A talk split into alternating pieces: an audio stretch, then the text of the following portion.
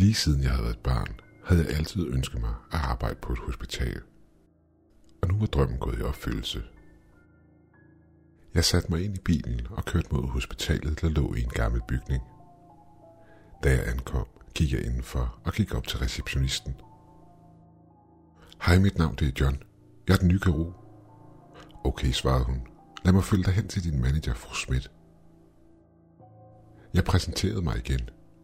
Hej John, svarer hun. Velkommen til. Som du ved, er dit job meget vigtigt, og du vil være med til at redde en masse liv. Men inden da, lad mig vise dig lidt rundt. Lad os starte på operationsstuen. Operationsstuen var et stort moderne rum med et operationsbord og en masse forskellige udstyr. Da vi var færdige med rundvisningen, gav hun mig en nøgle. Den her nøgle er til dit skab, som står i rummet ved siden af. Hun vendte sig om og gik, og jeg gik ud mod omklædningsrummet, hvor mit skab stod. Da jeg åbnede skabslågen, så jeg, der lå en kuvert med mit navn på. Jeg åbnede den, og så der var en liste. Her hvad der stod. Regler for at overleve nattevagten. Regel nummer 1. Mellem 19 og 21 gå ikke ind på operationsstuen. Der er ingen patienter. Hvis du hører stemmer derindefra, så gå ikke derind. Alt de ønsker er, at du gør dem selskab. Regel nummer 2. Brug aldrig elevatoren. Brug altid trapperne. Regel nummer 3. Hvis en gammel mand bliver bragt ind med tarmene væltende ud, så husk at sige, jeg kan desværre ikke hjælpe dig. Efterfølgende gå der ned på første sal. Regel nummer 4. Kig ikke ud af vinduerne. Hvis du hører gråd udefra, så ignorer det. Regel nummer 5. Sørg for, at alle døre er lukket, når klokken rammer 23. Hvis du glemmer det, så er det for sent. Regel nummer 6. Du kan hvile dig på sofaen til senest kl. 23.30. Regel nummer 7. Præcis kl. 23.30 går der til managerens kontor. Hvis du på vejen derover ser lys komme ud fra operationsstuen, så løb. Gem dig på toilettet på tredje sal og lås døren bag dig. Skulle du høre banken på døren, imens du gemmer dig, så ignorer det. Når bankelydene stopper, er det sikkert for dig at komme frem igen fra dit skjul. Regel nummer 8. Hvis du hører en bippen fra rynken, ifør dig selv beskyttelse, da radioaktiviteten er skadelig. Der vil være en patient, som er blevet udsat for radioaktivitet. Tag ham ned til operationsstuen og giv ham indholdet af den blå kanyle, og ikke den grønne. Følg ham derefter til receptionen, hvor han efterfølgende er fri til at forlade stedet. Regel nummer 9. Præcis midnat vil en patient ankomme med kræft.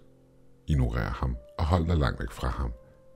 Det er ikke bare kræft, han har, men noget, der er meget smitsomt og meget værre. Regel nummer 10. Når han ankommer, gå til managerens kontor og gem dig. Han vil lede efter dig, og på et tidspunkt vil han falde død om. Rør ham ikke, da det stadig smitter. Livet vil forsvinde, inden det bliver morgen. Regel nummer 11. Svar aldrig i telefonen. Regel nummer 12. Hvis du hører stemmer fra din kone, så følg den ikke. Det er ikke hende. Du ved, hun er død. Regel nummer 13. Rør ikke de blå piller. De kan kurere kraft, men de må forblive en hemmelighed. Verden er ikke klar til dem. Regel nummer 14. Når du har klaret alt dette, gå da til kælderen. Der finder du en metaldør. Tryk koden 22432333 ind, og den vil åbne op. Gå indenfor og ned ad trapperne. I det første rum på venstre hånd finder du et hemmeligt laboratorie. Du må under ingen omstændigheder fodre skabningerne i beholderne. I stedet kig igennem mikroskoperne, der indeholder prøver for alle sygdomme, der findes. Pas på, du ikke smitter dig selv. Tøm et par dråber fra den grønne kanyle ned på hver enkelt prøve. Prøvene vil herefter mutere. Du vil se et bur med mus på bordet foran dig. Giv hver en mus en enkelt indsprøjtning af de muterede prøver og skriv resultatet ned. Men vær forsigtig, da det kan finde på at bide. Når du har klaret det, vil du gå ind i det næste rum. Her vil du finde en krop af en alien. Rør den ikke, da den er inficeret. Kravl op ad stigen bagerst i rummet og op til første salen igen. Regel nummer 15. Hvis receptionisten sidder der, fortæl hende blot, at du lige skulle tjekke noget. Regel nummer 16.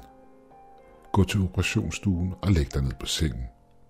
Du vil måske føle lidt smerte, men der sker der ikke noget. Lad som om du sover. De tror giften er bedøvelse, og hvis de ser, at du er vågen, vil de give dig en indsprøjtning af det. Regel nummer 17. Lyt ikke til stemmerne. De er ikke virkelige og findes kun i dit hoved. Regel nummer 18. Hvis du ser en mand i et sort jakkesæt, følg ham til operationsstuen og skær ham op. Inde i ham vil du finde en skalpel. Tag den ud. Når han vågner op igen, fortæl ham, at du beklager, at du glemte skalpellen inde i ham sidste gang han var der. Han vil takke dig og forlade stedet. Regel nummer 19. Når du har klaret alle reglerne, tag dig den grønne pille. Gå ud på parkeringspladsen og vent på, at nogen vil komme og samle dig op. Hvis bilen er sort, så sæt dig igen, men vent på den næste. Følg reglerne og overlev. Fru Schmidt. Jeg kunne ikke tro det. Var det her en joke? Jeg besluttede mig for at gå til operationsstuen og var næsten ved at kaste op over synet. På operationsbordet lå en mand, der var skåret op. Alle hans organer lå spredt ud på gulvet, og ved siden af ham stod en mand med en skalpel i hånden. Jeg lukkede hurtigt døren forsigtigt i og løb imod elevatoren. Jeg ville hjem. Jeg trådte indenfor i elevatoren, men i det jeg trykkede på knappen, mærkede jeg et sug i maven, da elevatoren faldt ned. Til mit held slog sikkerhedssystemet til og stoppede elevatoren i dens fald. Jeg fik med besvær hævet mig selv ud af den og gik hen imod receptionen. Pludselig hørte jeg lyden af gråd komme udefra. Jeg skulle lige til at kigge ud, da jeg kom i tanke om regel nummer 4. Kig ikke ud af vinduerne. Hvis du hører gråd udefra, ignorer det. Du brød næsten en regel mere, tænkte jeg for mig selv. Du må være mere forsigtig næste gang. Jeg så på klokken. Den var næsten 23, og jeg kom i tanke om regel nummer 5. Sørg for, at alle døre er lukket, når klokken rammer 23.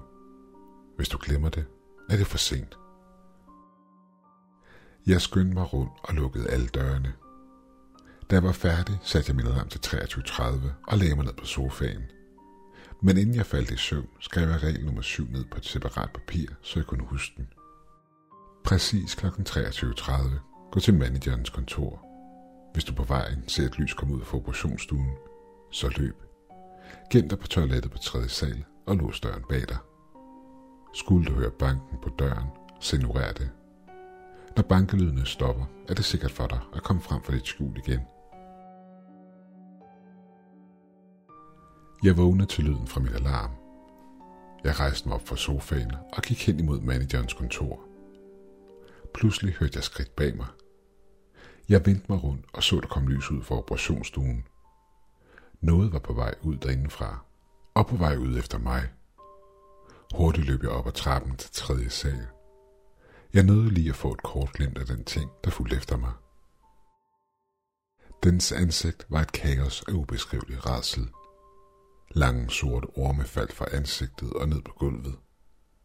I dens ene hånd holdt den en skalpel, imens den om og om igen gentog med en sindssyg stemme. Det er tid til at åbne dig. Jeg løb hen til toiletterne og låste døren bag mig. Den bankede vildt på døren. Lyden var øredøvende og gik igennem marv og ben. Pludselig stoppede bankelydene, og kort tid efter forlod jeg toilettet. Da jeg trådte ud fra toilettet, kom jeg i tanke om regel nummer 8. Hvis du hører en bippen fra røntgen, ifør dig selv beskyttelse, da radioaktiviteten er skadelig. Der vil være en patient, som er blevet udsat for radioaktivitet. Tag ham hen til operationsstuen og giv ham indholdet af den blå kanyle, og ikke den grønne. Følg ham derefter til receptionen, hvor han efterfølgende er fri til at gå. Da jeg nærmede mig røntgenrummet, hørte jeg pludselig en bippen, men jeg kunne ikke finde nogen form for beskyttelse imod røntgenstrålerne, så jeg bakkede langsomt ud i håb om, at jeg ikke havde været eksponeret. I stedet fortsatte jeg til regel nummer 9. Præcis midnat vil en patient med kræft ankomme. Ignorer ham og hold dig langt væk fra ham, da det ikke bare er kræft, han har, men noget, der er meget smitsomt og meget værre. Da jeg ankom til receptionen, så jeg en ung mand. Han sagde, at han var syg og havde brug for hjælp.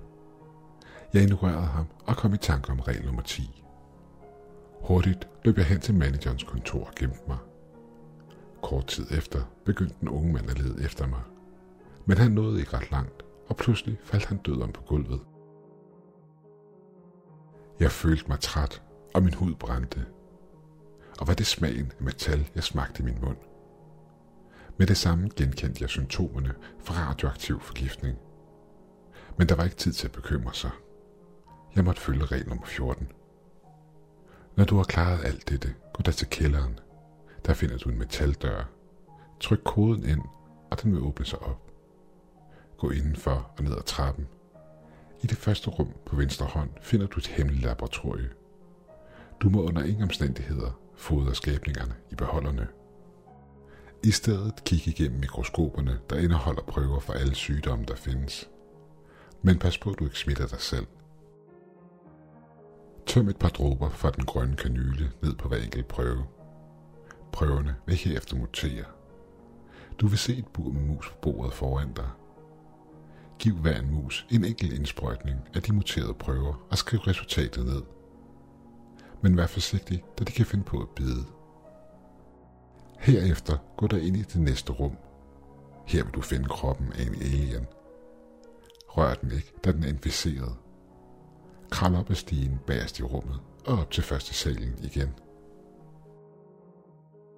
Jeg gik imod kælderen og fandt metaldøren, trykkede koden ind og gik indenfor. Jeg kunne mærke min hud begynde at blistre, men jeg fortsatte frem. Rummet var fyldt med beholder af skabninger, der ikke burde eksistere. Men jeg måtte fokusere på opgaven. Jeg kiggede igennem mikroskoperne. Der var alverdens sygdomme. Jeg kunne mærke min hud begyndte at skralde af, og min vejrtrækning blev sværere. Jeg droppede væsken fra den grønne kanyle ned på prøverne og gav musene deres indsprøjtninger. Ud fra deres kroppe voksede æderkoppeben og menneskelige ører. Nogle af musene tabte endda hovedet, og deres hud blev læderagtig. Jeg skrev resultaterne ned. Jeg kunne knap nok bevæge mig fremad, men fortsatte ind i det næste rum. Der var alienkroppen. Den var høj og grønlig, og omkring den på gulvet var der en slimet substans. En pludselig smerte skød igennem brystet på mig, og jeg faldt om på gulvet i smerte. Jeg begyndte at hoste blod op. Radioaktiviteten fra røntgenrummet var langsomt i gang med at tage livet af mig. Jeg opdagede et medicinskab på væggen og åbnede det. Der stod en masse glas med piller. Til al held fandt jeg et glas, hvor der stod piller mod radioaktivitet. Jeg greb den og åbnede glasset. Med rystende hånd tog jeg en pille ud. Men jeg havde ikke kræfterne til at løfte pillen op til min mund og tabte den. I det jeg lå på gulvet, ud af stand til at røre mig, mærkede jeg min hud falde af knoglerne. Mine øjne sprang, og alt blev mørkt omkring mig. Og med et stoppede mit hjerte. Jeg var død. Jeg vågnede op med et gisp fra det forfærdelige mareridt. Jeg var gennemblødt af sved. Det havde været så virkelig. Jeg tjekkede min hud. Alt var okay. Jeg var ikke død af radioaktivitet. Det hele havde blot været en drøm. Jeg var træt. Men det var min første dag på det nye job. I dag var min første dag som kirurg. Jeg spiste morgenmad og gjorde mig klar. Satte mig ud i bilen og kørte imod hospitalet. Jeg trådte indenfor i bygningen og gik over til receptionisten. Hun gav mig en konvolut og sagde, velkommen til. Husk nu at læse reglerne, hvis du ønsker at overleve. Men først, lad mig vise dig ind til din manager.